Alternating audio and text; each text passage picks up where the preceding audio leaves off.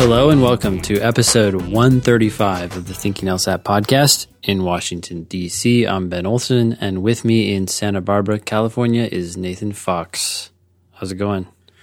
Dude, it's awesome. I, Santa Barbara is just um, paradise. I don't know if you know that. I'm here visiting a buddy of mine who lives here. Uh, he's got the ocean view, walk down onto the beach. is perfect weather. It's just too. It's too much. Santa Barbara is just way too nice.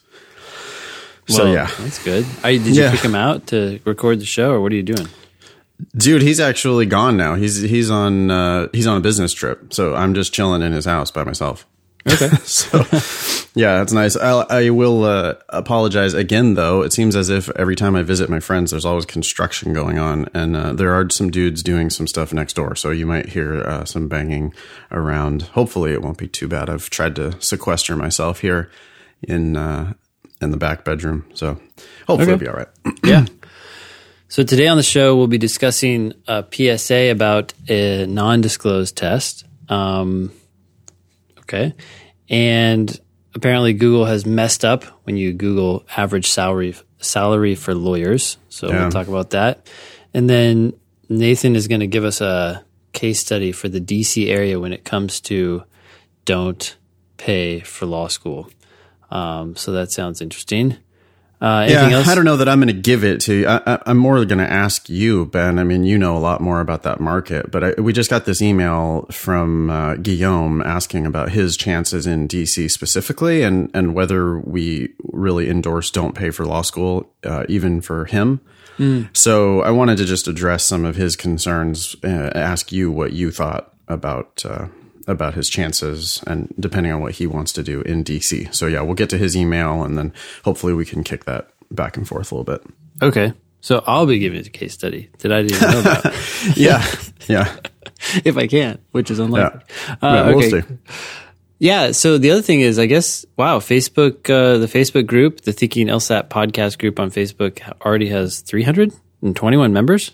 That's 321 members. I'm sure we lost a few uh, after episode 133. but um, Do no, we I need to highlight it? Either way. no, I think, well, the, the debate was pretty civilized, really. Yeah. I mean, there were a lot of messages, but it all was uh, pretty respectful. So, um, yeah, we, we're, we're, we're still climbing, we're scratching our way up there. Cool. So yeah, join that group. It's uh, it's a fun place to be. Um, we also now have ten patrons on Patreon donating. Patron. I like how you say patrons on Patreon. What what should I say? Oh, I, I would probably say patrons, but Oh, we could call them patrons. It's kind of- it makes it sort of sound robotic. We have our patrons yeah, out there. you're right. I don't know. Okay, patrons. Um, I think yeah, whatever. So our ten patrons, kind of like Tron, uh, on Patreon, donate eighty three dollars a month. That is, thank you very much. Appreciate it. Yeah, that's creeping up. We we love it, even if you just only donate a, a dollar or two. So thanks, uh, thanks very much for the show of support on Patreon. Yeah. So we're now, if you donate, what is it? Is it five dollars a month or? I think it's only five bucks. I do think this should be a more expensive feature, but we we have a we have a feature where you could, if you do, uh, a, a reward, if you donate five dollars a month, you can uh, get a clip from the show, your favorite clip from the show that we'll put up on YouTube. But we also decided that it would be a good idea to just play it on the show itself. yeah. So we're gonna play that clip now, and this this is from Charles, I guess. Well, Charles, yeah, he he Charles who said he finds the podcast to be wonderful and motivating, and he pledged five dollars a month, and he requested this clip from episode one twenty nine. Okay. So the clip that we're gonna be playing is from a previous episode, as opposed to a clip from the listener, because we've done that too, right? Um, yes, I I, I feel like I don't know. I feel like we played someone's question or something. oh yeah. Yeah, we do that sometimes, I think, or we had thought we were going to do that. I don't know. That's a good idea. We should do that. Yeah, for just a dollar more, you can send in your own voice. No, I don't know what it is, but yeah, the pricing is cheap here. Plus, you can like twenty dollars, you get a T-shirt, right? Which costs us like twenty dollars or more. Yeah, So- we lose money if you do that, so don't do that. please don't do that one. All right, well, I'm going to play this now, and then we will go from there. I could have called it uh, Sisyphean. How about that? Would that be better for you? Uh, no, I'm still just sitting here. Do you have a shitty education, Ben? Because I do, and I know those two things. No, I um, no, I just have um, no knowledge of what you're talking about. but my education was top notch. Uh, Sisyphus was the. Nice, nice. I uh, All right. Yeah. yeah, I don't remember these things. It's like now that you've played it back to us, I I do remember it, but uh, all this is just a wash in my mind. Yeah, well, that was only like a month ago too. So, um, you know, you. no, I have a shitty memory too, so I, I don't I don't blame you. But anyway, Well, my you. memory is top notch, but Oh, is it okay? Yeah. Your education and your memory. uh, yeah, but uh, anyways, well, good. Cool. I hope that was uh, entertaining, Charles, and for anyone else who liked that um, reminder of my ignorance. So, Patreon.com slash thinking LSAT if you want to uh, chip in and help keep the lights on here at the Thinking LSAT podcast. Um, should we move on to this? Yeah, let's uh, move on. Our first agenda item. yeah, so the the non-disclosed test. What do you want to say about that? Oh yeah, yeah. I forgot about that. Um, I've been getting a. Uh, we've we've discussed this recently on the show, but people are like worried that the July test is non-disclosed, and I don't know why they're worried about it. People are like, well, because they're telling, they're like, they're they're very serious as they're telling me this. They're like, yeah, you know, I. I, I would like to take the July test, but I'm just concerned because it's non-disclosed. Yeah, that's bizarre. Um, Yeah. Right. What would you say to that student? Well, it's the same thing that's been happening to for the February test for a long time, right? People are like, well, the fact that it is not disclosed makes me concerned. It's sort of like, well, what are you concerned about? Well, I think they're using it to test questions or do things nefarious, you know? And it's like, um, well, no, actually, all the law schools own LSAC, and they want to look to the tests as an indicator of your standing amongst other applicants.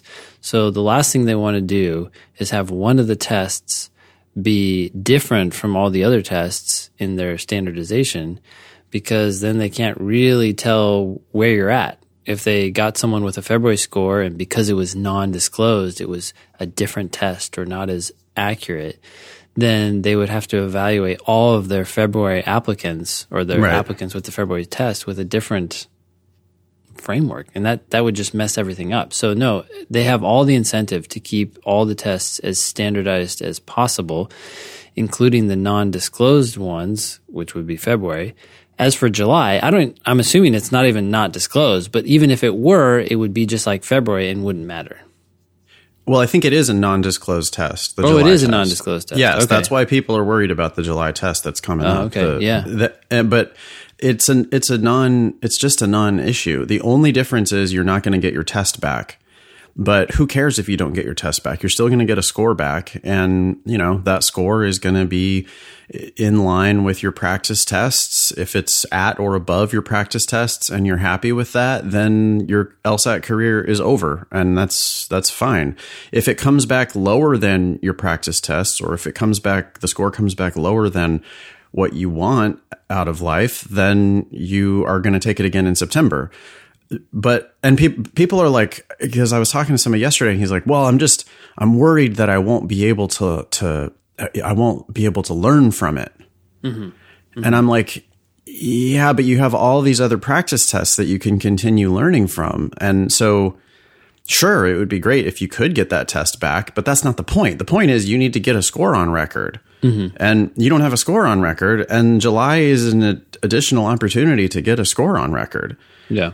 So I don't, I wouldn't be steering clear of that test really for any reason whatsoever. If you're ready to take it, take it. And don't worry about the fact that it's non disclosed. Like Ben says, it's not easier and it's not harder. It's just another test. And they're not disclosing it. I think the reason why they don't disclose it is because they want to reuse those test questions later or use it for international uh, LSATs or use it for, um, you know, Saturday Sabbath or some of that. Like they end up recycling some of the questions, right? Yeah. But so what? It's it's going to be it's just part of the body of all of the LSAT questions that are out there, and it's a it's a an official score on record. So don't shy away just because it's non-disclosed. Yeah. Okay, that's the PSA I wanted to do. Cool. Uh, so what's the Google snippet fail? Well, this is kind of another PSA. I, I, you know how Google, Google has these snippets where you, if you put like, what's the population uh, of, you know, Boise, Google doesn't, they used to just send you to websites where you would find the answer to the population for Boise. Yeah. But now, if you Google what's the population of Boise, Google just gives you the answer right at the top of the search results Sure. right? Mm-hmm. And on some things, like the population of Boise, I'm pretty sure that they're just as accurate as anything else. Yeah. But if you Google average salary for lawyers, a- average, I did two different searches here. I searched for average starting salary for lawyers. I also just searched for starting salary for lawyers. So that took the word average out of the search. But in both cases, Google came back with a snippet at the very top that says $160,000. Yeah. Yeah. oh, how awesome. what? What are you doing, Google? oh, Jesus Christ. Um, so I threw on the agenda here, Ben. Um, I took this, uh, I, I, I put a chart here from NALP. Uh, You, that's the National Association for Legal Placement. And you've seen this salary distribution curve before, right? Yeah, I have. hmm the uh, the salary distribution curve shows uh, a much different story from this one hundred sixty thousand dollar number that Google's throwing out there in the snippet. By the way, if you click those links that Google throws out there, you the stories are like very clearly, oh well, this is the starting salary if you went to Columbia. Yeah. Well, even the picture that's at the very top of the article says graduates from Harvard Law celebrate their 2014 commencement. In big legal markets, 160,000 is the most common salary that large firms reported paying their first years. First of all, LSAC would have a heyday with this, right? This is a perfect LSAC question. It's what the large firms reported. Um, and assuming that's true, it's still it's large firms. large firms pay more and large firms hire elite candidates. That means people who went to elite law schools or who really killed it at their small, you know, regional school. Yeah. And yeah, $160,000 is a common starting salary. According to this curve from NALP, this, uh, the bi- showing the bimodal, um, salary curve Yeah. for brand new lawyers. Bimodal means that there's two most common, uh, concentrations of salaries for brand new lawyers. And one of them is at $160,000. very But that's- sharply, right? That's a Yes. that's a really sharp curve there. It's it's Yes. pretty much at zero at 155. It pops all the way up for 160, and then pops Yep. all the way back down to 165. Now they have rounded this to the nearest five thousand dollars, so that's part of it. You know, Yeah. I'm sure there's some 163s in there that get rounded, but it's also the case that the big firms just kind of go in lockstep with each other. Um, Yep. They they sort of they pay their first years basically the same, and they pay their second years basically the same, uh, et cetera. But you do see here a big ass spike where brand new lawyers right out of law school, if they go into big law, they make $160,000. dollars But then you see way down on the left side of the curve, you see a much fatter uh, peak. It's not quite as high, but it's much fatter. And you see a big chunk of lawyers who are concentrated between, what would you say there, Ben? 45 and 65? Yeah, it looks like it starts going up. Maybe even between 30, 40 and 70? 35. Yeah, up to 70. Ben? Yeah.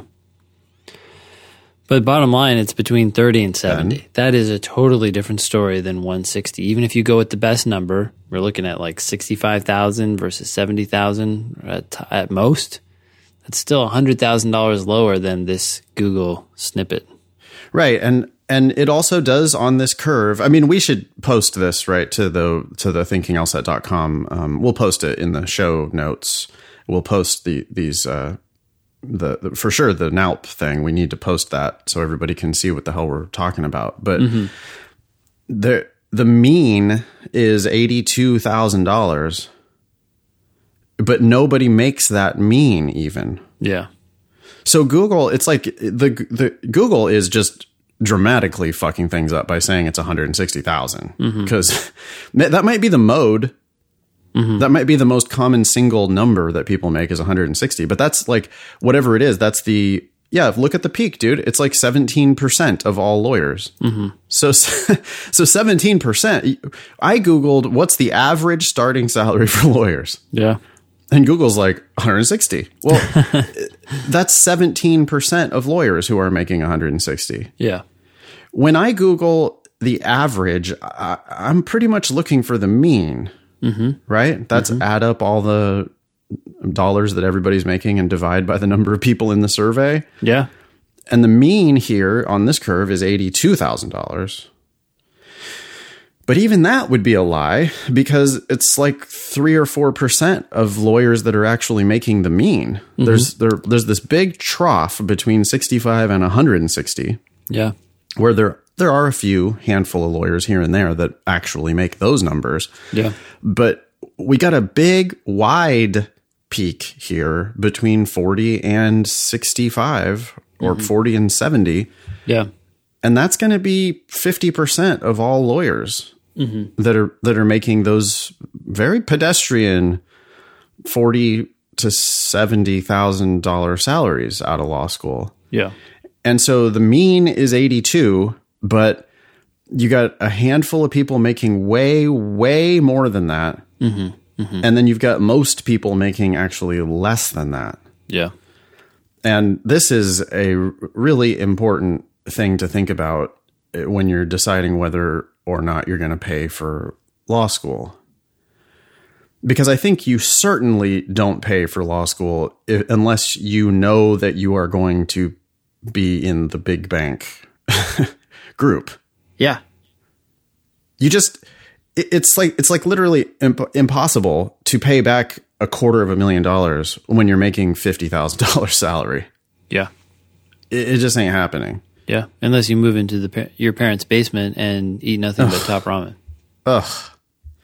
I don't think that's what people have in mind when they're, you know, when they're fantasizing about their their prestigious legal career. No, but if they do some research just to make sure they're not kidding themselves and they search for starting salary for lawyers, they're going to feel rest assured that, well, the average is 160. So even if I'm a little bit below that, which would kick you all the way down to 65, but you might think to yourself, even if I could just get 140, I'm I, doing um, great.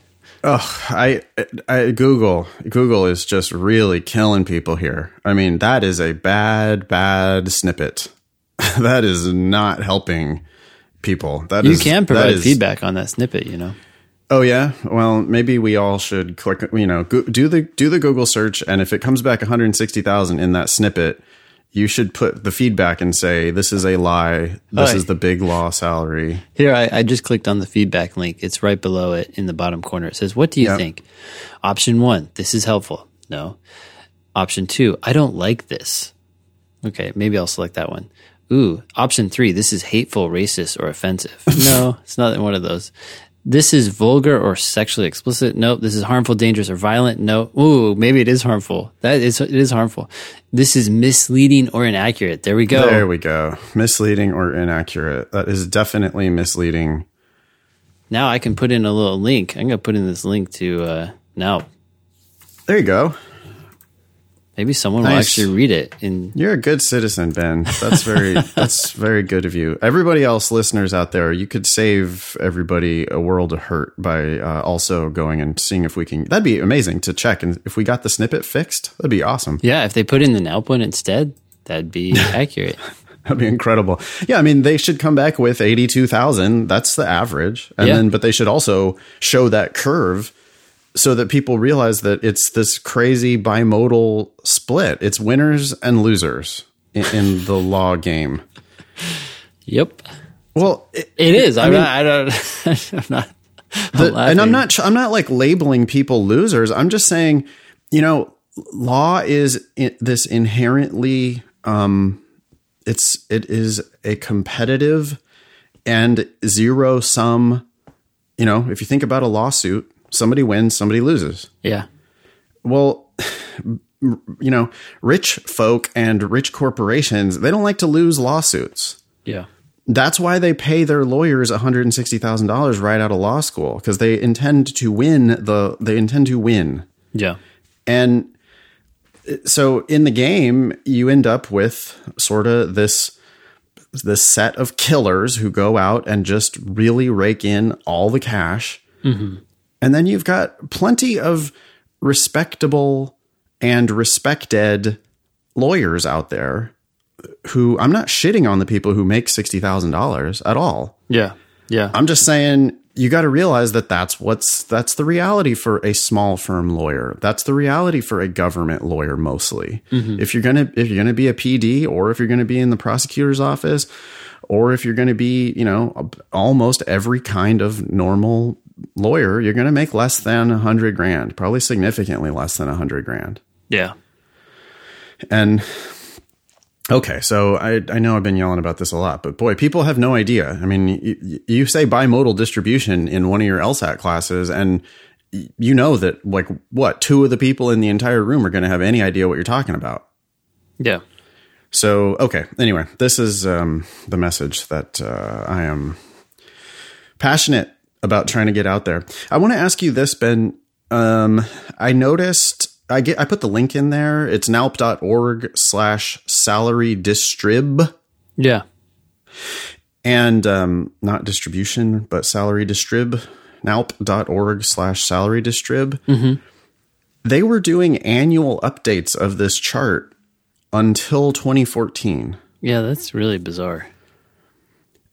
And I don't think there's any reason to suspect that the situation has changed. Yeah. If you look back in time, they all look the same. Right. Those curves barely were moving over from year to year to year. And, you know, we know anecdotally, we know what first year associates at the big firms make. And we also know anecdotally what um, lawyers who kind of work more pedestrian jobs, we know what they make. And we know anecdotally, at least, that, that this is still the situation. Yeah. So I'm really wondering, and if somebody out there has any connection to NALP, or if you have any idea what's going on, I mean, because this this page is still linked from the front page of NALP as well. So it's like this is if you click on their data or whatever Yeah. salary information uh, link that they have linked prominently on the front page of their website, you st- you still get this page which hasn't been updated. Yeah, it's bizarre. Wait, I'm on their homepage right now. Where, where's the link to? The, It's up in the top navigation. oh, research and statistics. Yeah, yeah. Mhm. Ah, okay, got it. Yeah, okay. So I got the menu, research and statistics. Scroll down. Oh my gosh, this menu is awful. Um, boy, what a nightmare. Anyways, okay. So salaries and compensation. Got it. And that goes to this page. Yeah. Hmm. And so it's like I, I, of course, I immediately start speculating about like nefarious. It's like it's like the February LSAT. Why is it non-disclosed? Anyhow, I'm I am uh, I'm I'm very curious why why this hasn't been updated. So if someone from NALP can please um, let us know what's up, or even better, how about you just update your shit? Because this, I I think we should be getting this. This is important information. It is. And if they're the National Association for Legal Placement, well, that's this is their that's their this is their thing. Seems to me. I wonder if someone said stop, stop displaying how awful it is out there, and they they couldn't get rid of what they had, so they just stopped. Yeah, I don't that that's kind of how my I, you know, that's a conspiracy theory kind of a thing, but I started I did start speculating like, "Oh boy, I wonder if the law schools like got together and you know, took NALP aside and said, "Hey, listen, we need you to do us a favor here." I, I don't know. Yeah, I don't know. Anyway, everybody should look at that, and you should have a very, um, you know, serious heart to heart with yourself about uh, how sure you are that you're going to end up in that big money spike. Because if you're if you're like rolling the dice to get that big money spike, it's a very uncertain investment. It's just a wager that I don't think I would be making.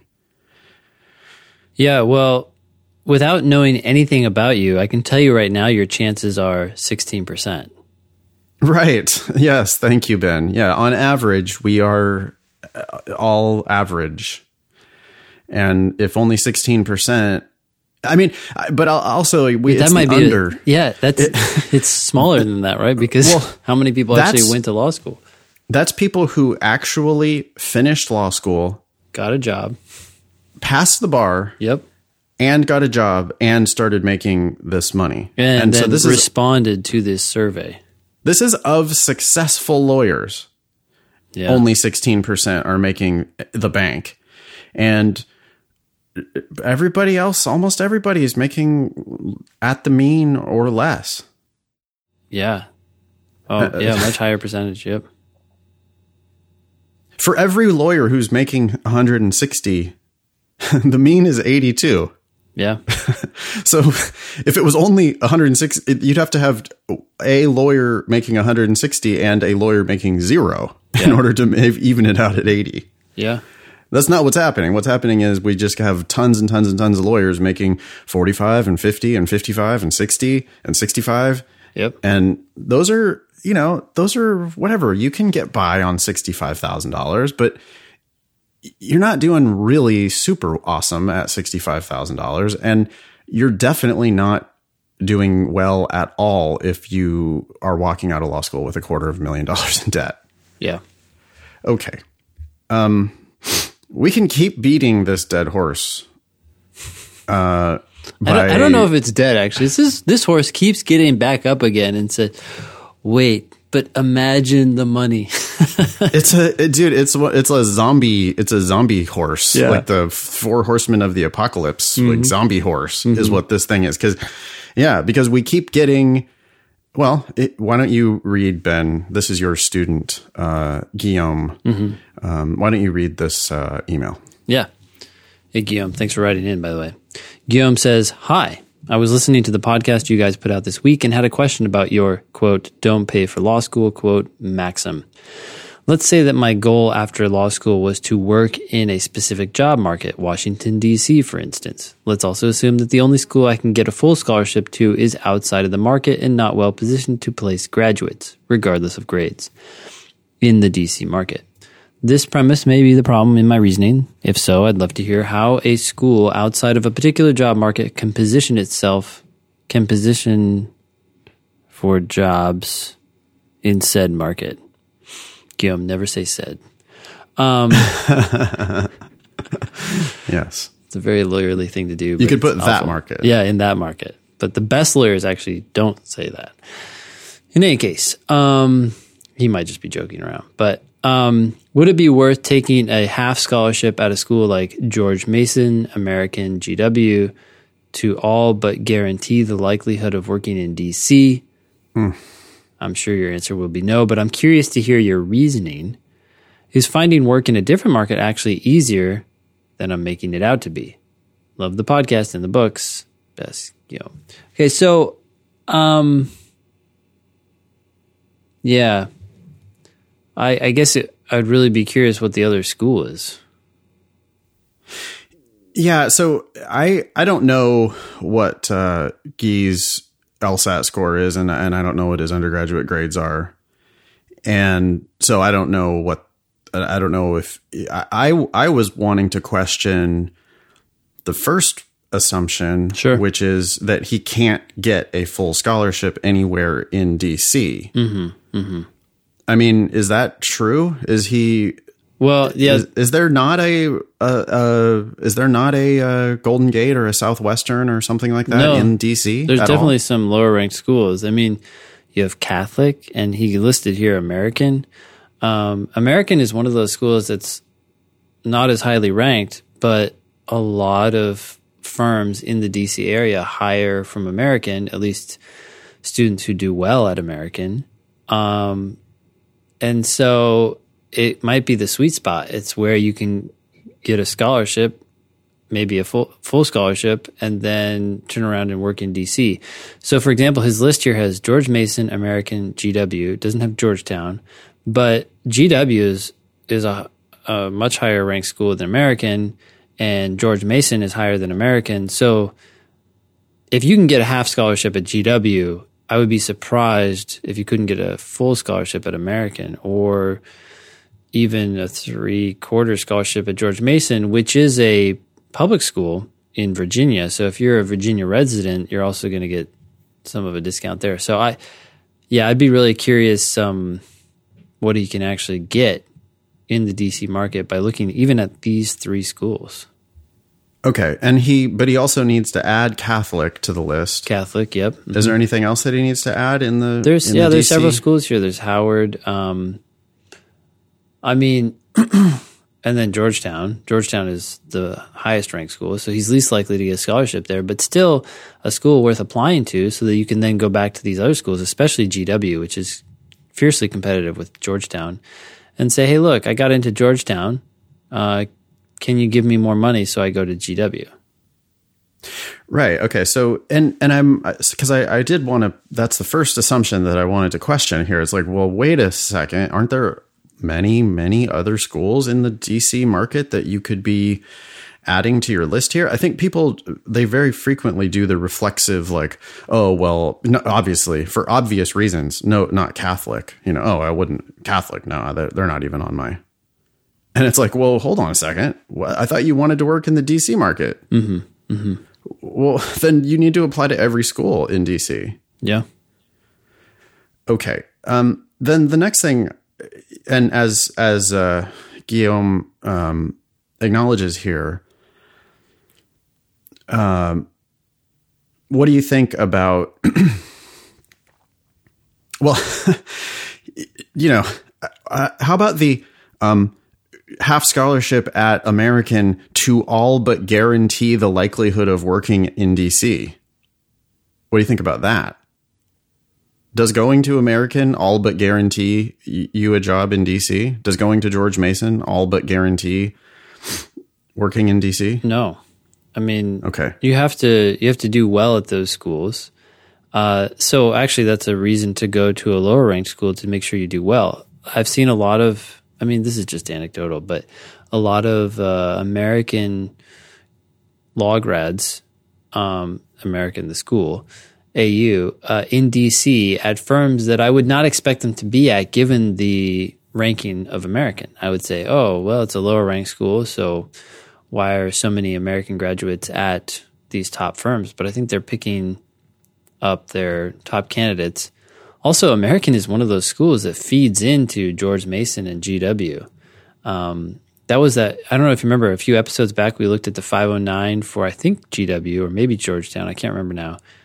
Or actually, maybe it was George Mason. But in any case, they had a ton of transfers from American. Mm-hmm. Mm-hmm. So um, I don't know. There's a lot of stuff going on here in the DC area that would allow for you to, I think, negotiate things and at least shoot for a full scholarship. Yeah, and and I just want to point out again that there is no guarantee of working in a in a specific job market. I mean, when I was at Hastings in the middle of San Francisco, I'm I went there because I thought I was going to live in San Francisco for the rest of my life. Well, for one, that turned out to be wrong. Okay, because you know your 20s or 30s, you you don't know how you're going to be feeling in your 30s and 40s. Yeah. Sorry, you can't predict everything that's going to happen in your life. And so for one, you being married to a specific job market, it might just be a temporary thing anyway, and maybe you should just broaden your horizons um you know, just give yourself more options, period. Yeah. But but two, many people, myself included, I mean, I was at Hastings because I was in love with San Francisco and I wanted to stay in San Francisco. And when I was at Hastings, the career services people were like, "Oh, well, yeah, I mean, you're not going to get a job in San Francisco when you graduate." they were, the, the, it was it was you know it was they were they were very clear like, oh no, I mean, if you want a job, you're probably going to have to go to Fresno or you're probably going to have to go to Redding or you're like wherever, you know, Wow. just yeah, that's they- interesting. And well, and this is you know allegedly a good law school in the middle of San Francisco. I can't I can't tell you how often people ask me where I go to where I went to law school, and I always sort of cringe. Yeah. because I hate the next part of the conversation, which is I go, oh yeah, I went to Hastings, and they go, oh Hastings, wow, yeah, that's a good school, isn't it? And I always have to go. No, I mean, it's okay. Like, yes, it's good, but it's not great. And people love to do the comparison thing, right? So they they think it's oh, it's so much better than a than a USF, so much better than a Golden Gate. I really don't think it is. Yeah. I mean, it, they. I- I will say it again. The career services people were very clear, at least when I was there, that we were just not getting jobs in San Francisco. Huh. And that's the best law school in the city of San Francisco yeah, yeah, but they they did not have job placement in San Francisco at that time. At least not for most normal people. Now I'm sure that the the big law firms in San Francisco were hiring from every class at Hastings. You know, I'm I'm sure that happened. Mm-hmm. But the average normal regular worker bee lawyers, which is what, 80% of all lawyers? Yeah. According to that NALP curve? yeah, 80% of all lawyers just trying to get a uh, a government job or a or a small firm kind of a normal lawyer job. Those folks were yeah we they yeah, they were going to Fresno. Yeah, not staying in San Francisco. So anyway i would question g's g seems to be assuming here that if he goes to and it's funny right? Because we don't even know where he's drawing the line. He's lumping george mason american and gw all together which for one thing those are there's differences there. Yeah, but then he's also like ignoring catholic. And he's just it's it's i, I don't know. I think people do these like short shorthand. They they don't they're not seeing all of the subtleties yeah. I guess. The lumping things together too much and making some assumptions that I just don't think are valid at all. Um, so then he also assumes that a school outside of DC would not be able to position him for a job in DC. What do you think about that?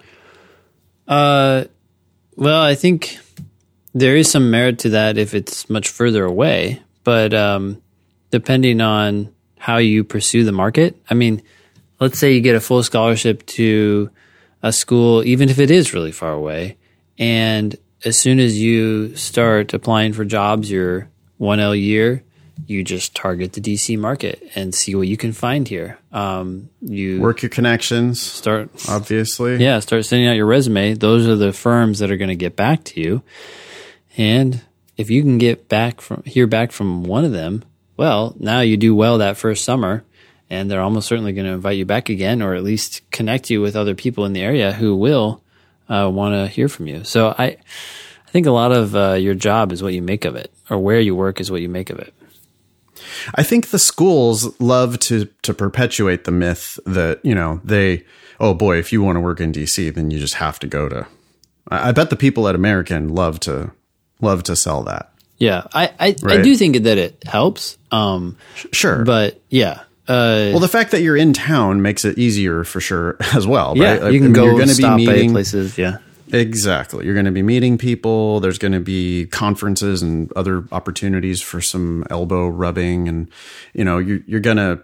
Of course, you're you're sort of more connected, but that doesn't one, it doesn't guarantee that you will be able to get a job in that market. And two, it also doesn't mean, you know, in the reverse is also not true that if you don't go to school in the market, you can't get a job in that market. That's just not, that's just not true. yeah, yeah. Okay. So, uh, I, my advice for Guy would be clearly just, dude, apply broadly. Apply, give yourself many more options than what you're thinking about. Yeah. Apply to 15 schools, apply to 20 schools. Um, if you're going to apply in DC and if you're really interested in DC, then you need to saturate DC. You need to apply to every school in DC. Yeah.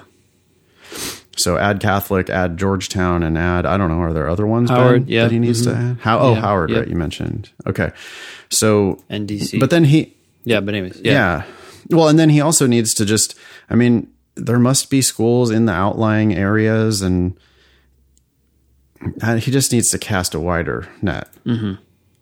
And then negotiate, and then, uh, uh, yeah. I mean, I'm I'm sticking to my guns on don't don't pay that half scholarship is a 50% discount but you still end up paying $25,000 a year to go to these schools. Mm-hmm. Mm-hmm. Uh, it can't be worth it. Not not if there's somebody who would let you go for free. At the very least, use those opportunities or those scholarships to make the partial scholarships as close to full as possible. If you want to pay a few thousand dollars, fine. That's your choice, I think, but you can get more than half. You can, and and you really need to negotiate. I mean, you need you need to be a, a really a tough negotiator. You, they do this all day, every day. They just they negotiate these deals. They're they're negotiating with hundreds of other students. Yeah. Think about it this way the staff members who fail to negotiate successfully or let the bank bleed don't work there anymore. Right. They're gonna smile. They're gonna they're gonna remember your name. They're gonna be super friendly to you. They're going to tell you that you're not those kind of yeah. people or whatever. Yeah. What did Hastings say? Was it Hastings or Hastings told me that that the the Hastings guy was like, "Well, you're not gonna." Hastings is a this is a transformative experience. You're not gonna. Surely you're not gonna let money considerations Oh, come yeah. into play Yeah. here. And it was like your- turning up his turning up his nose. Like, well, you're not gonna. Oh, like this is so ew. Like, he- like he smelled something bad. Oh no, money. You're not gonna. You're not gonna think about money. this is your legal like- career? Meanwhile, he the only thing he was thinking about was money. yeah. You know, that's his professional job is to think about money. That's all he does is think about money. Yeah. Fuck that guy so much. God damn it, that pissed me off. And then It was your student, well, right? Who said, It was a student who who told me that I was more of a Hastings type of a guy. yeah. Yeah. And I just foolishly let my ego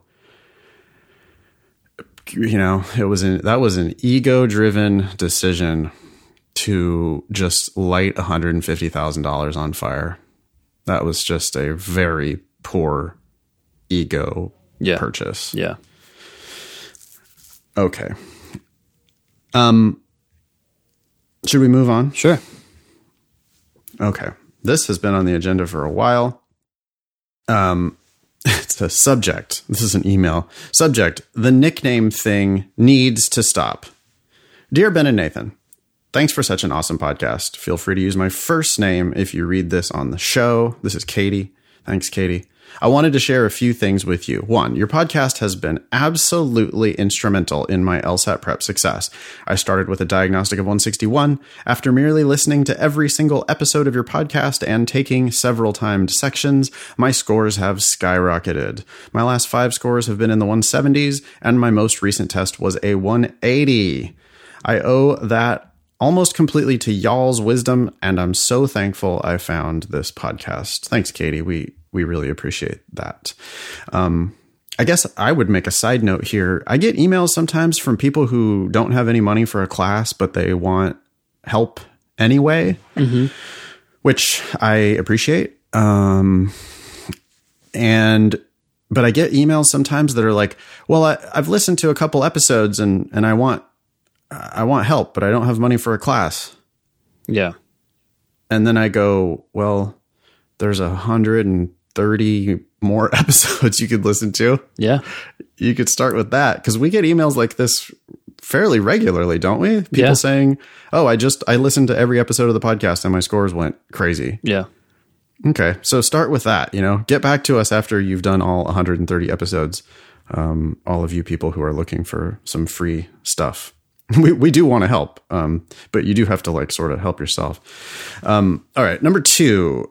She's got a uh, numbered list here. All right, number two. After listening to your most recent show on personal statements, I started thinking more about my own law school personal statement.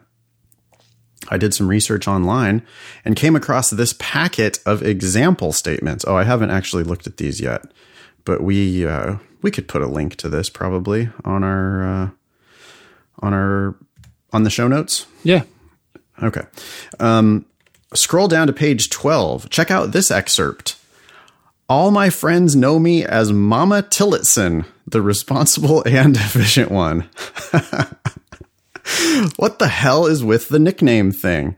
Papa Zach? Mama Tillotson? Bug Guy Marco? I'm so over it. I truly can't wait until someone submits an essay about how they earned the nickname Sugar Daddy or Boy Toy. okay. Um, that's interesting. I, uh, sure, of course hey, I didn't read that thing, the Papa Zach personal statement. I didn't read that in order for people to just try to rip off exactly that gimmick. That's not the point. Um, okay, so I yeah. agree. The nickname thing is probably not a good move. That got Zach into Stanford, and and uh, it worked one time, and I don't think anybody else needs to try to mimic that. Yeah. That wasn't the point of including that on the show. You do need to think about your brand. Your brand does not have to be a nickname. you can have a brand without having a nickname. Okay. Number three, I think your rantings against Halo Top may be backfiring. As I'm currently living abroad, I haven't been able to try Halo Top since it got big in the States. The more you talk about it, the more fixated I become on trying it. As soon as I get off the plane the next time I go back, I'm heading to the grocery store to pick up a few pints and see what all the fuss is about. Um, okay. Okay. Uh, but whatever, I'll leave that. Uh, number four, I've been toying with the idea of writing a diversity statement about having been in an abusive relationship. Hmm. The statement would focus less on the relationship itself. I don't really want to burn out the admissions committee like that. Oh, sorry, bum out the admissions committee like that and more on the strength of character it took to leave that relationship and how it's made me into a more empathetic, mature person. That relationship has had a huge impact on my life and worldview, and I worry that I'd be remiss if I didn't mention how it's shaped me. Do you think something that personal slash intense could ever be appropriate, or should I leave it alone? Thanks again for everything y'all do. All the best, Katie. What do you think about that last one? That's a diversity statement she's thinking about. Yeah, I'm not too sure how it fits into diversity, although a lot of things do. I don't know. I mean, like a lot of these things, it just depends on how you write it and what you say. It's not so much the topic is per se good or bad, it's whether you frame it in a way that's receptive or that's easy to be received, I guess. Yeah. I I don't have any problem with it at all. We've we've received several of these questions recently like should I write my personal statement or should I include uh, sorry, um many times it's about addendums, right? Sure. I had terrible undergraduate grades, and the reason why is because I was in this. Uh, you know, I had this uh, incident, uh, sexual assault. I was assaulted, mm-hmm, right? Mm-hmm. And we always say absolutely yes, you should include that. Mm-hmm. But I do think, as Katie mentions, you don't want to bum out the admissions committee. Yeah, you certainly don't want to dwell on um, negative. You just don't want to dwell on negatives generally. Yeah. Right. Yeah. So if you're going to acknowledge a you know a sexual assault or something like that as part of an addendum where you're you're trying to kind of say hey look my grades don't reflect who I really am today because here's this thing that happened. Yeah. In that case I think you can be very vague about it. Am I right there? Mm-hmm. that you can just say I was a victim of sexual assault and it took me a while to get back on my feet kind of thing? I think that's better because it doesn't invite the reader to try to imagine all this. They just kind of accept it and look at the time and, frame and move on. Yeah, and what you want to dwell on is the getting back on your feet part, mm-hmm. not the what knocked you off your feet to begin with part. Yeah. So because ultimately you just want to be putting your best foot forward here. So, to the extent, I mean, an, an intro, putting this in a diversity statement is a bit unusual, but uh, that it could totally work. It depends on right how she does it and what all of her other documents say. Mm-hmm. But I would just make sure that you are spinning it in a in a positive way. If you're if you're going to talk about the strength of character and how you are now more empathetic and mature, that's all fine. That's all that all sounds good to me. Yeah. Um, just don't be dwelling so much on the abusive relationship itself. I think you can just mention that it was an abusive relationship and then talk about where you went from there. Mm-hmm. Yeah. Okay. Thanks, Katie. Is that it? Yeah. Yeah. Thanks, Katie.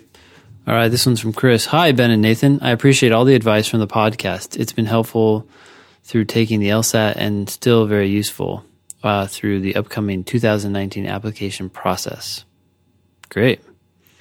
I have one question regarding the application process and one regarding the scholarship negotiation process. I don't mind if you guys share either one on the podcast. One, a few weeks ago, while critiquing Marcus's personal statement, Nathan made a comment about how he shouldn't say he felt depressed because, paraphrasing, nobody wants a depressed person on their team. What about mentioning it on a GPA addendum? Because my grades slipped majorly after being hospitalized for such issues. Would that also be a red flag for the same reason? I graduated at a 3.0 and a math degree. Hmm. I have two thoughts there. Yeah. Um, well, first, I you could just say I had a math major, and you know, I took these really hard classes, and 3.0 is not that bad. So that's one thing. I mean, that's I would just at least consider that route instead of going into the depression route. So just think about that. Maybe you can pull that off, you know, and and if you can, then hey, now you're it's that's actually putting your best foot forward, right? Because you're like, hey, look at these differential equations or whatever that I took. Yeah, I guess I'd be worried that that doesn't allow Chris to highlight what his GPA would have been outside of this episode or this time yeah. period.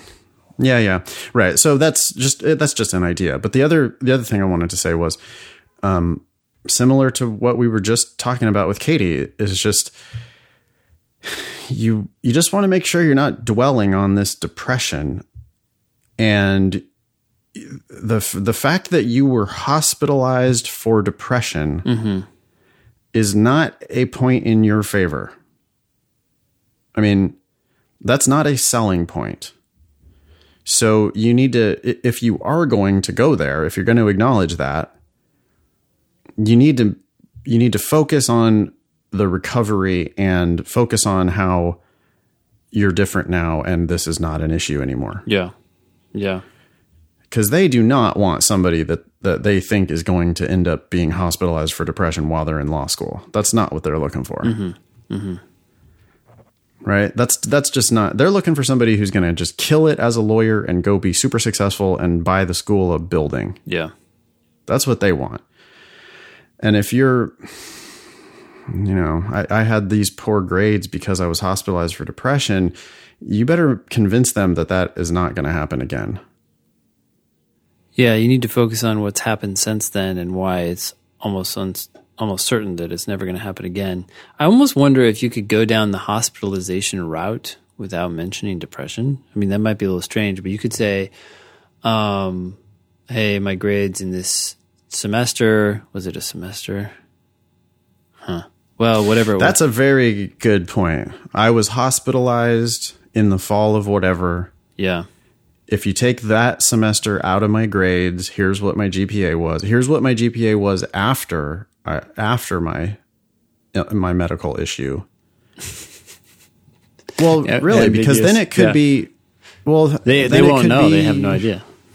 No, and you don't have to tell them. It's not. They don't. That's it's your choice what type of a case you make. And so, depression is a medical issue. You were hospitalized for a medical issue.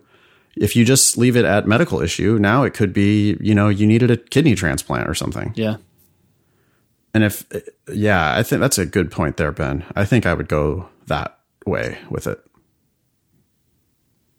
I just feel like depression, it's so pervasive and it sticks around sometimes for a really long time. Everybody has depressed people in their life, and we know how devastating that can be. Yeah. And so I don't not that like there needs to be a stigma against depressed people. It's just that you're trying to sell yourself here.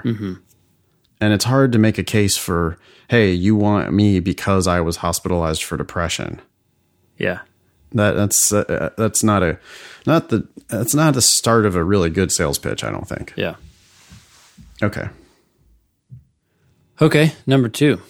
I got a modest 161 on my LSAT and received an email from Elon University saying that my academic profile could earn me a full scholarship. Pure stats debating since I obviously don't have any offers right now, but would a full ride from a lower ranked school be useful as leverage to negotiate more scholarship from schools where my academic profile is more average? I would like to stay in the DC area for school, but there are no real middle ground schools. Hmm, that's interesting.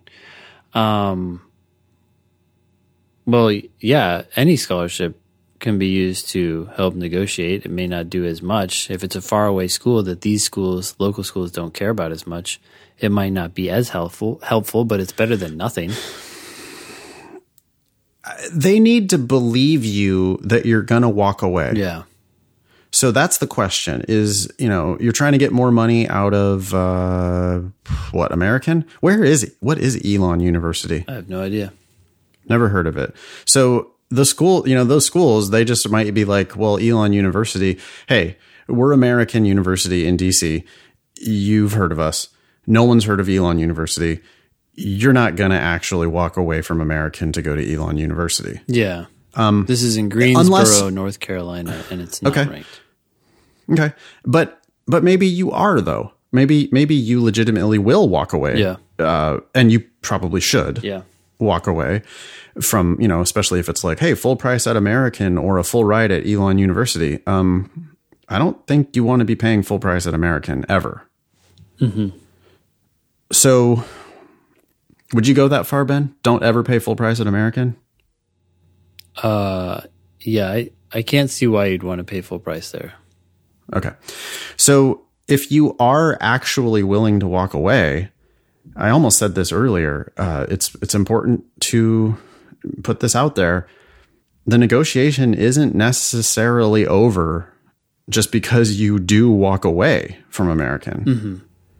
Uh, it is, you know, I mean, I have that friend from UCLA who walked away from UCLA. She formally withdrew her application to UCLA because she was going to take a full ride to Irvine Yeah. and they didn't give they would not give her a full ride to UCLA. They refused to give her a full ride to UCLA. She withdrew her application. Then they called her back that same day and gave her a full ride to UCLA Yeah. because she actually walked away. She actually you have to be willing to actually turn your back and walk off of the car car lot Yeah. or else you're not going to get your best price. I mean, it's just that's the that's the way it works. You have to you have to actually be you're never going to get the you're never going to find out what the actual best deal is Yeah. if you don't say, "Okay, sorry, but this is I'm I can't do this." and and leave. Yeah. So it is certainly possible that they would give you more money, but you have. It's not just like, oh, hey, look, I have this offer, and they're just immediately falling all over themselves to give you more money. Yeah. They need to believe it. They need to believe that this is a credible threat. And sometimes they're not going to believe that it's a credible threat until you actually do walk away. Yeah.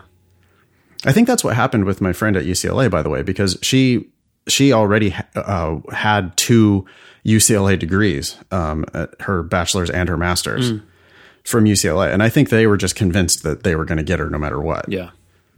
But she had another competing offer, and she actually was willing to take it. Yep.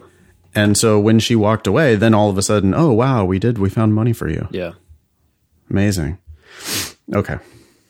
Is it true that there's no real middle ground schools in DC? That doesn't seem possible. Uh, It just depends on what you mean by middle ground, I guess. because Yeah. I mean, there's Georgetown, which is high, highly ranked. Okay. Um, but Yeah. then, you know, GW's in the 20s. George Mason, I think, is in the 30s. Americans in the 40s.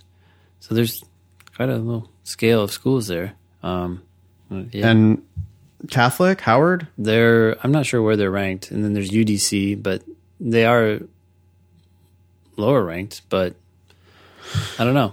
I don't know what Chris is looking for here. If that's not, if those aren't middle ground, what is middle ground then? I don't get it. Yeah, Those all sound middle ground to me. Actually, every single school you just mentioned, except for Georgetown, Mm-hmm.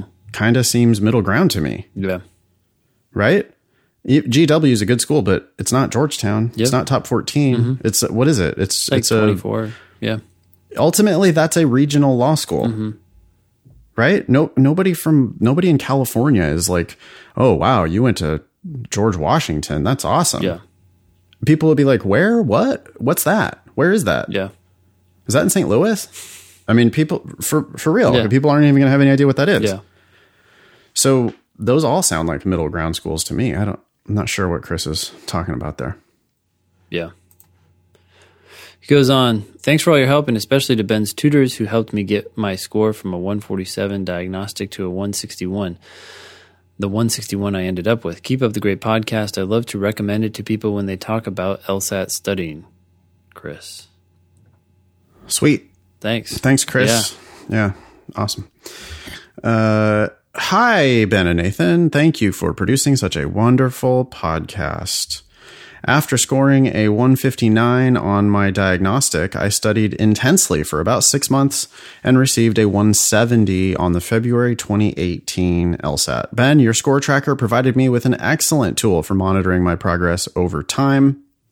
Hey, Ben, you want to give a shout out to the URL for the score tracker? Yeah, no problem. Um, it's just uh, strategyprep.com forward slash tracker, I think. Shoot, that's funny. I don't even know. Put you on the spot. Yeah, I haven't used it in a long time. That's it. It works. Okay. Strategyprep.com slash tracker. And that has uh, not only the ability to, to grade your tests, but also explanations uh, that are right there, Yeah. right? Linked to videos. So go to go to strategyprep.com slash tracker if you want to um, see Ben's excellent score tracking tool. Nathan, I purchased all of your books through Amazon, and I cannot thank you enough. They have been key components of my self studying so far. Nice. In particular, the advice you give in the LR book on predicting the answers really helped me find my groove with that section. Yeah, if you go to Amazon and just search for, um, oh, I don't know, Fox LSAT, I think is probably the quickest thing. You'll find uh, all six of my books are available on Amazon. And the book here that we're talking about is my Logical Reasoning Encyclopedia. Awesome. Predicting the answers on logical reasoning, Ben, is basically the superpower for logical reasoning. Yeah. I was just talking to a student last night about it in class. They were wondering whether they should predict the answer or just dive into the answers and look for the one that sticks out because that's a little easier. And they were, you know, it was a sincere question. I was like, well, I Yeah. can see why you want to do that because it's no offense, but it's kind of the lazy path, right? You don't have to think too hard before and you just start going through and searching for something that sounds good or fitting for the circumstances.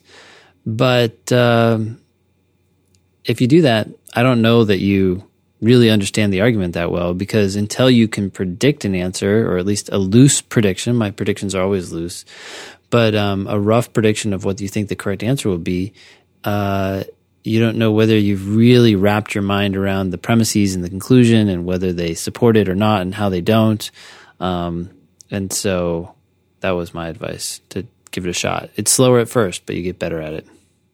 Yeah, and eventually it'll end up being much much faster and and also much more reliable. I mean, you need to remember that 4 out of 5 answer choices are wrong and they're they're kind of professionally written to try to trap you Sure. and confuse you and distract you and waste your time and just frustrate you generally. If you're down there in the answer choices hoping that the answer choices are going to explain it to you, um 4 out of 5 of them are lies four out of five of them are not at all helpful. Yeah. And uh, even the correct answer May not be that sure, helpful. some- no, it's not the correct that answer a lie. they can well they can obfuscate they can write the correct answer in the most confusing possible way where the only way to get it would be to really know what you're looking for like oh the gist of it that i'm looking for is this when you know what you're looking for then maybe that right answer that they kind of craftily disguised you might be able to see oh they're using different words from what i was expecting yeah. but oh, this will actually do what I needed done. And so that's why this is the answer. Yeah. Predict the answers on the logical reasoning. Cover up the answer choices and predict the answers on the logical reasoning. Okay. Um, despite having a 170 on record, I'm going to retake in June because the average of my last five practice tests before the exam was 174. Yeah, I would retake in that situation, wouldn't you? 100%. For sure. That's that's uh, Every time. the average. Right. Yeah. Yep. Yep. I, I would think keep taking it again until you get a 174 or higher. Um, okay. Suffice to say, I totally shit the bed on test day. Mm, I wouldn't call that totally shitting the bed. Average of 174 and you get a 170, that's within normal fluctuation. That's not that's not to- that's not shitting the bed. Yeah, it's still a nice bed. Yeah, the bed. You don't need to ruin the. That's the bed's not getting thrown away on that. Yeah. Um, my LSAC GPA is three point nine four, and I want to be as competitive as possible for full academic scholarships. As you both say time and again, don't pay for law school. Haha, someone is definitely drinking the Kool Aid here. That's good. I took the last month completely off from studying, and I'm going to begin taking time sections again this week. I'm hoping that with continued studying, which I actually enjoy now, I will be able to continue to move my plus or minus score band further to the right by June's test date.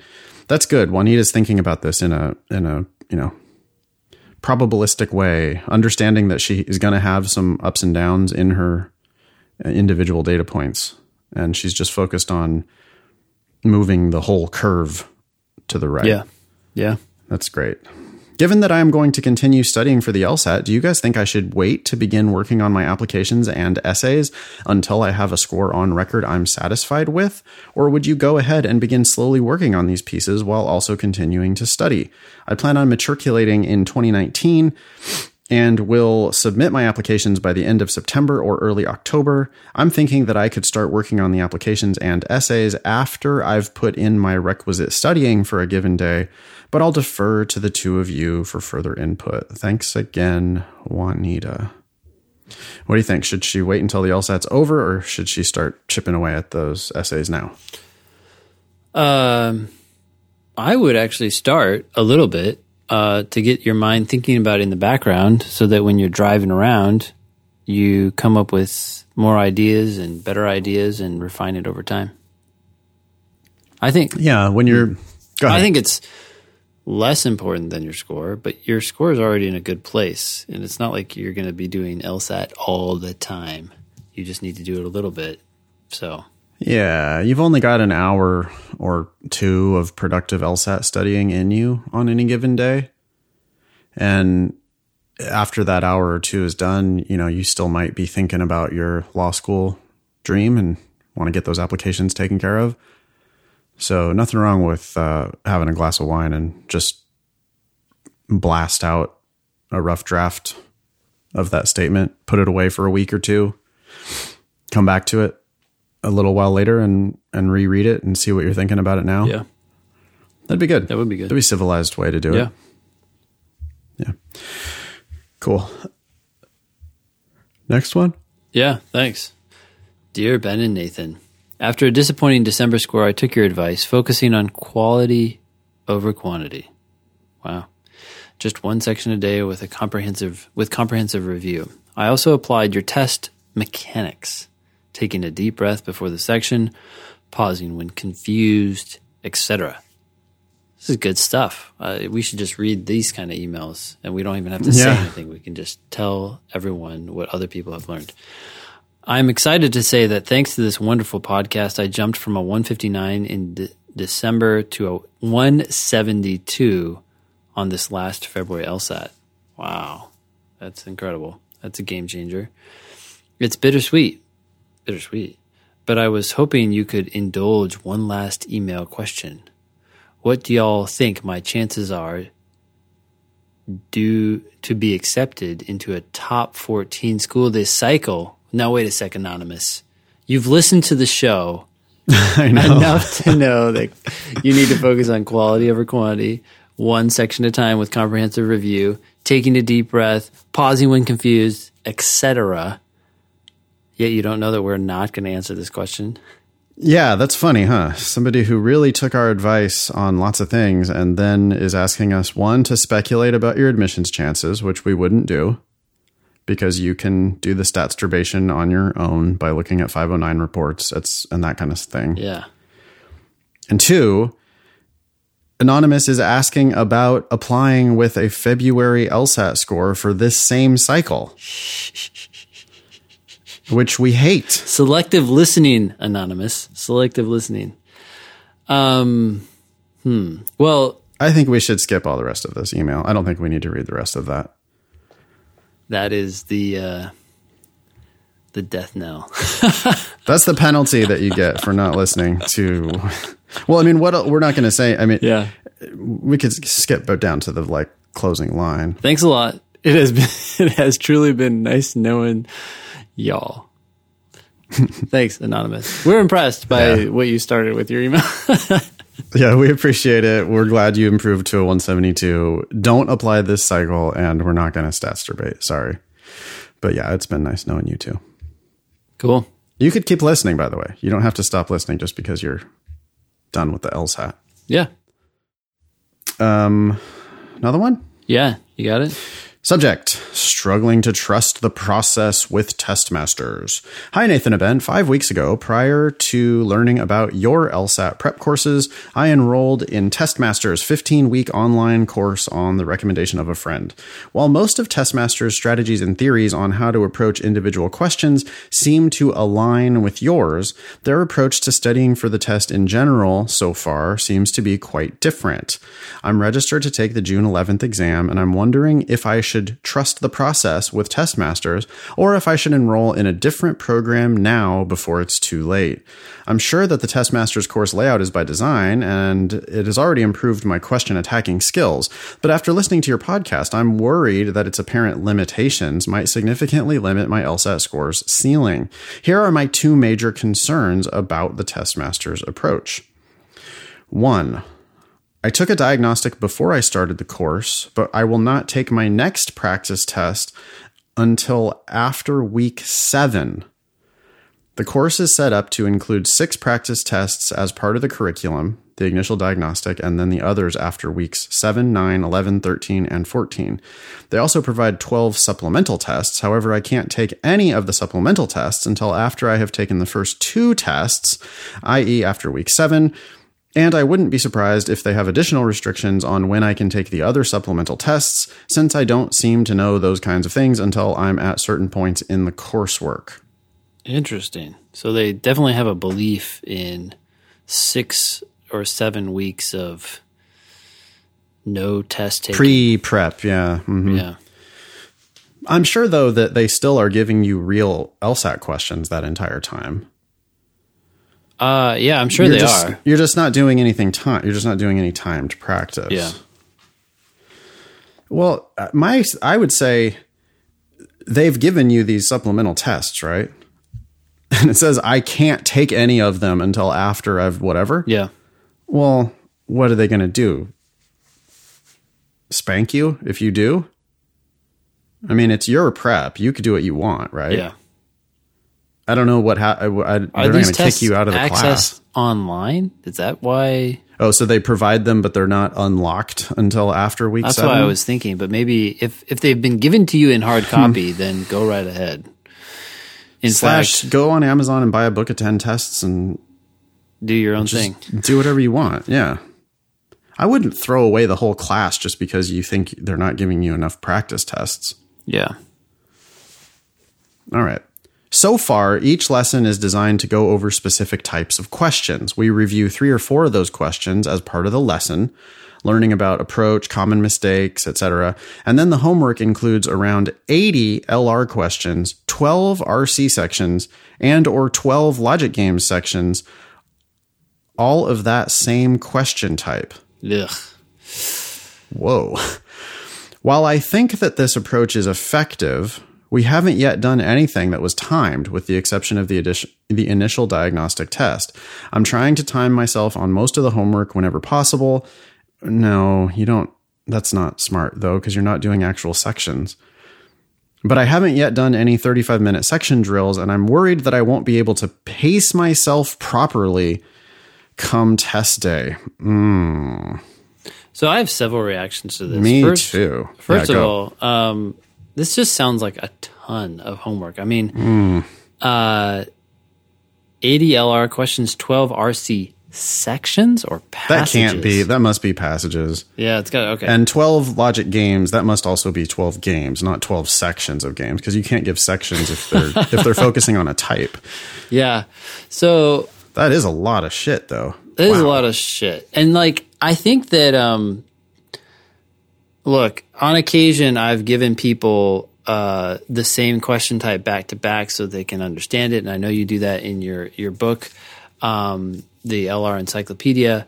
I don't think there's a problem with that on a small scale, but Testmasters is sort of known for doing this on a gargantuan scale. So I'd want to know what those 80 LR questions. If that's 80 LR questions of the exact same type, um, it's fine at first to do 20 of them and get your mind wrapped around a must be true question. But in the end, you're going to want to practice questions mixed up because you're not doing 80 must be true questions back to back on the test. And if you're Yeah. doing that every single homework time and you're doing so many, I just feel like it's it's actually an ineffective approach.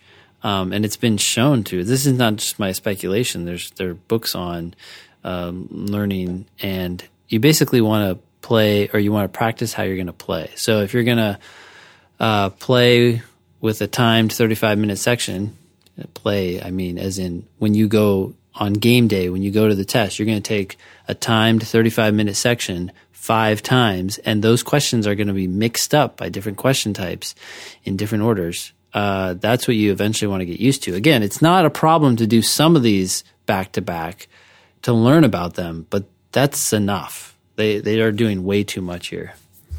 Yeah, it's a difference in philosophy. We both are more on the 35 minute section, mixed sections, and then review your mistakes and just desensitize yourself to that ticking clock. Mm-hmm. I fear that with this strategy or this plan, I mean, who is this that's writing? Jillian. Jillian, I'm worried that when she does finally do another one of these practice tests, she's going to be panicked and worrying about the clock. Yeah. You know, and and she even the way she says, I'm worried I won't be able to pace myself properly. Yeah, you got to let go of that pacing. It isn't, yeah, it's not pacing. You don't pace yourself. You focus on getting them right. That's it. Yeah. And that's why we do the 35 minute sections so frequently in in my approach and in Ben's approach. We we agree that you just you do 35 minute sections all the time so that you can basically learn to ignore the clock. That's all we ever are about with pacing. It's just ignoring a ticking clock. By the way, I should add to that that a lot of times when people hear me in class, and I'm assuming you and us on the podcast, talk about focusing on accuracy over speed, and accuracy is so important, and that's much more what you should be thinking about. A lot of times they'll come up to me after class and say, Well, I have this 35 minute section. Should I just do it untimed and focus on getting them all right? And it's like, no, you do it timed so you get used to ignoring the time, as you were just saying. That's right. It's about desensitizing yourself. It's about it's about um, the clock is ticking and you're just going to ignore it because you're a lawyer and you have a big stack of work to do and you probably can't finish that whole stack in 35 minutes, but you're going to do as much of it as you accurately can. And that really has nothing to do with uh, where the clock stands. It has everything to do with just getting them right. But if you do untimed practice, then you'll never get used to ignoring the clock. So that's that's why we do it the way we do it. Um, yeah, clearly, Testmasters has a different strategy. They also hear, I mean, that seems like, I mean, and I've heard other, I've heard Test Master students say, "Boy, I just I couldn't keep up with the homework." I mean, that's not surprising when you're getting 80 logical reasoning questions. That's um, that's a test and a half worth of LR questions. Yeah. 12 RC passages, that's three tests worth of reading comprehension. And then 12 logic games, that's also three tests worth of games. So this is like, what is that? A total of, Yeah, Jesus, so three that's like- sections, six sections, plus another two and a half, no, three sections. That's 12 sections. So you're doing so it's three tests three tests a week. Holy for smokes. homework. yeah. homework. And it, and none of it timed, which just seems kind of like a waste. But I, I wouldn't, so I don't know, whatever. We have different, obviously they do it one way, we do it a different way. I don't know what's best. I mean, I know what I think is best, but I, I don't, I'm not saying that they're wrong. I'm just saying I don't do it that way. Wait, hold Um, on. Nathan, hold on. Yes. You are so confident about everything else in the world. You're going to grant him this? I think this is one where we actually have studies behind Okay. our approach. Because you remember that I, I mentioned this book a long, long time ago. I don't remember which episode it was. And uh, I think it's called The Science of Learning. Shoot. Okay. Uh, do you remember this book? Yeah, I remember you bringing it up. Yes. Um. Anyways, it just went into it. It had a big chapter. Oh no, it's called "Make It Stick: The Science of Success. Oh yeah, I read Learning. that book. Yeah, a long time ago. Yeah. yeah. So a big part of this book, a big section of it, was just about how um, people love to study things by focusing on one question type over and over and over again, because they they see themselves making progress.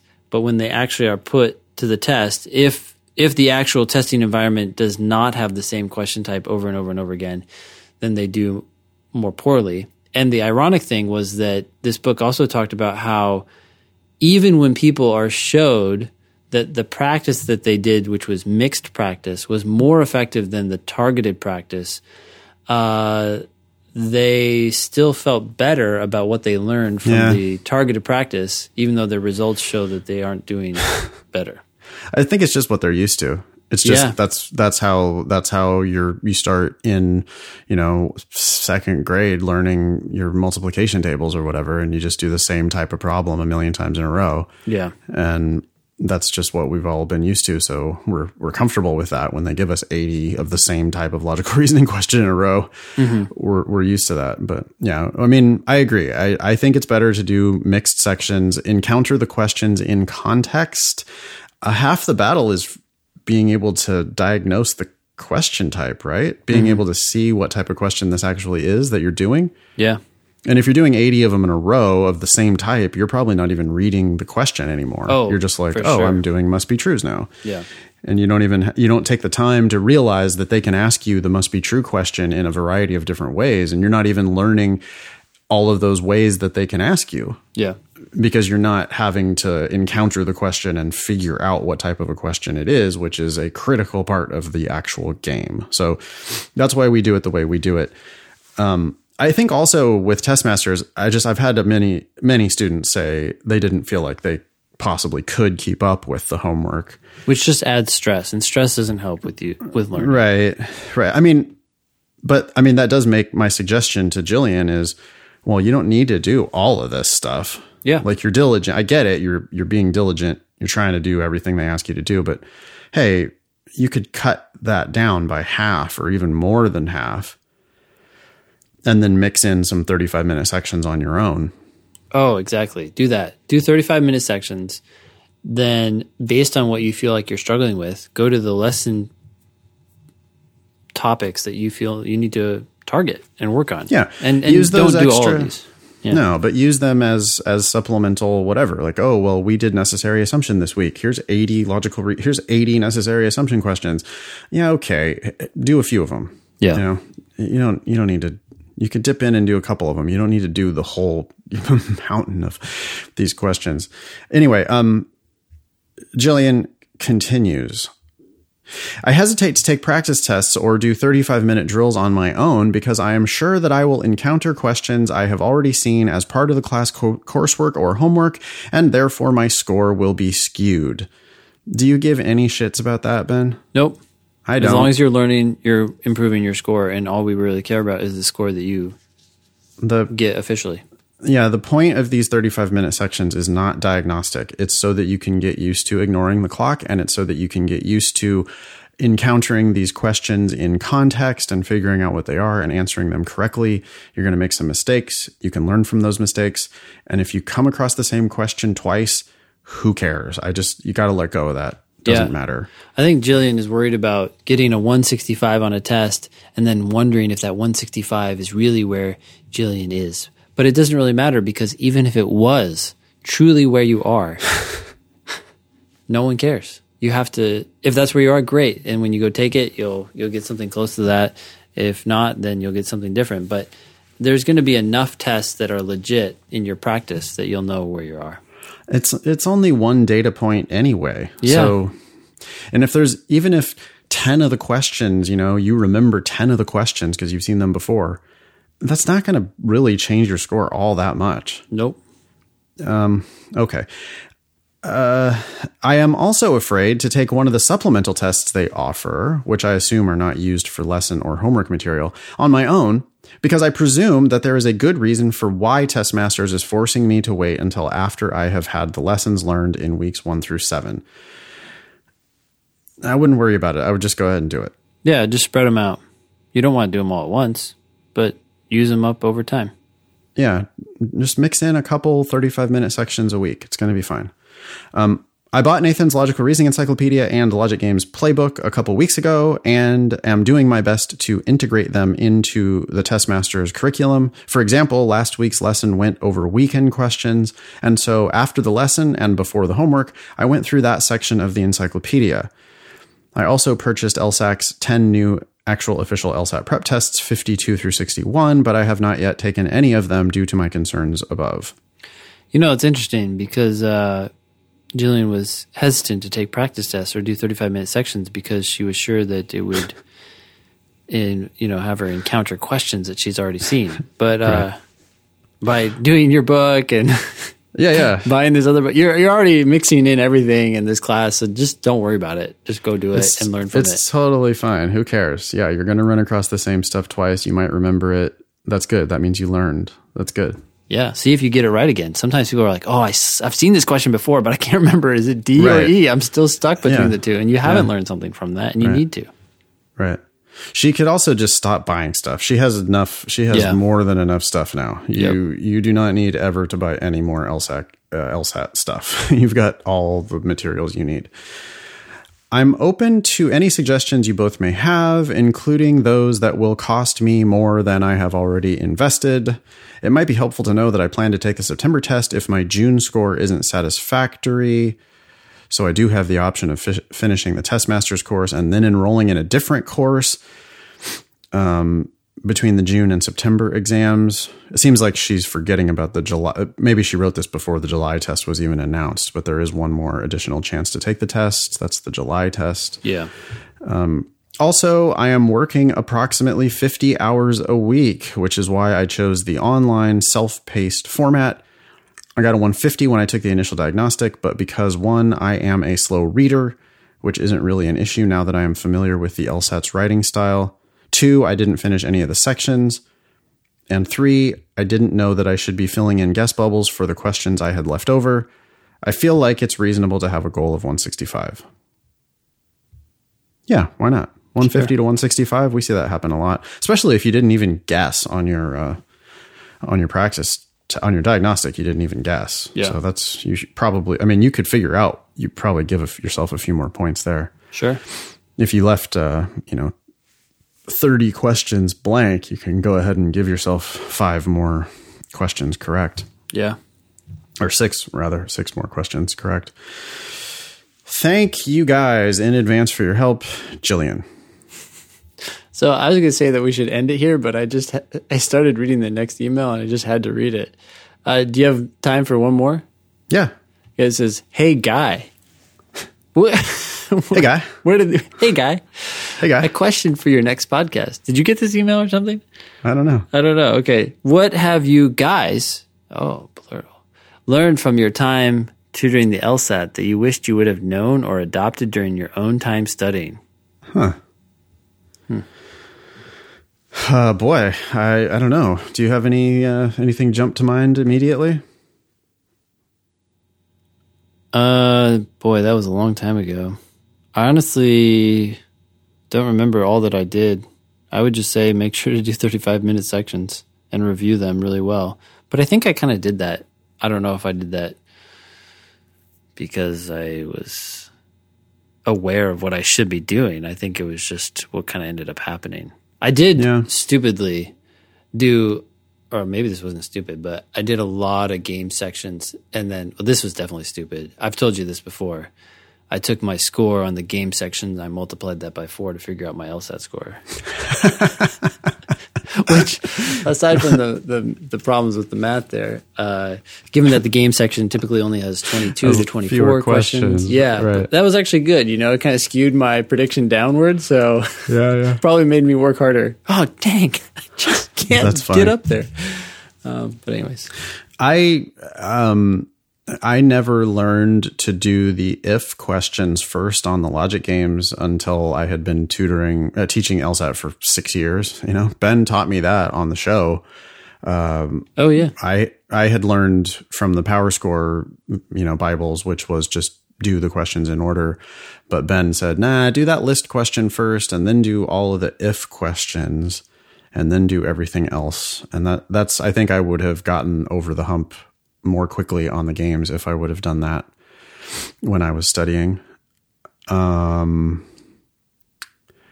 I wish I would have known. I mean, there's a, there's a few things that I've learned over the years. Like, there's no such thing as a principal question. Yeah. hmm You know that those are really just strengthen questions or must be trues. Sure. Uh huh. Um, I've learned that there's no such thing as an inference question because those are just must be trues. I've learned that there's no such thing as a most strongly supported question because those are just must be trues. Uh, or I think I think it's more efficient to just think of them that way. Sure. So those are all things that you know my where my thinking has just evolved over the years. But the one, and this was the first thing that sprung to mind, and nobody's going to be surprised by this, but I really wish when I was studying for the LSAT, I wish I had a clue how poor of an investment law school was going to be for me. I had no way of knowing that until I went to law school and worked with, you know, a couple thousand LSAT students who ended up going to law school Yeah. and I, I I wish I would have known that you know a school like Hastings is really just not that much better than a a lower ranked school that would have let me go for free. And yeah, if I could go back time machine and talk to Nathan Fox circa 2007, Yeah. that is definitely what I would tell him. I would just say, dude, don't, don't, uh, you don't need to pay. Just you're going to be able to, even with your 2.5 undergraduate GPA, you still are going to be able to go to law school for free. Um, you, so just please, please do that. Yeah. That's that's the one thing, big, the big ass thing. I wish I would have known. Mm-hmm. Yeah. Well, good question. Anything else? No, I think we could leave it there. I feel pretty. I feel. I feel satisfied. Yeah. Likewise. That was show 135. Thanks all y'all for listening. Nice knowing you. Don't pay for law school.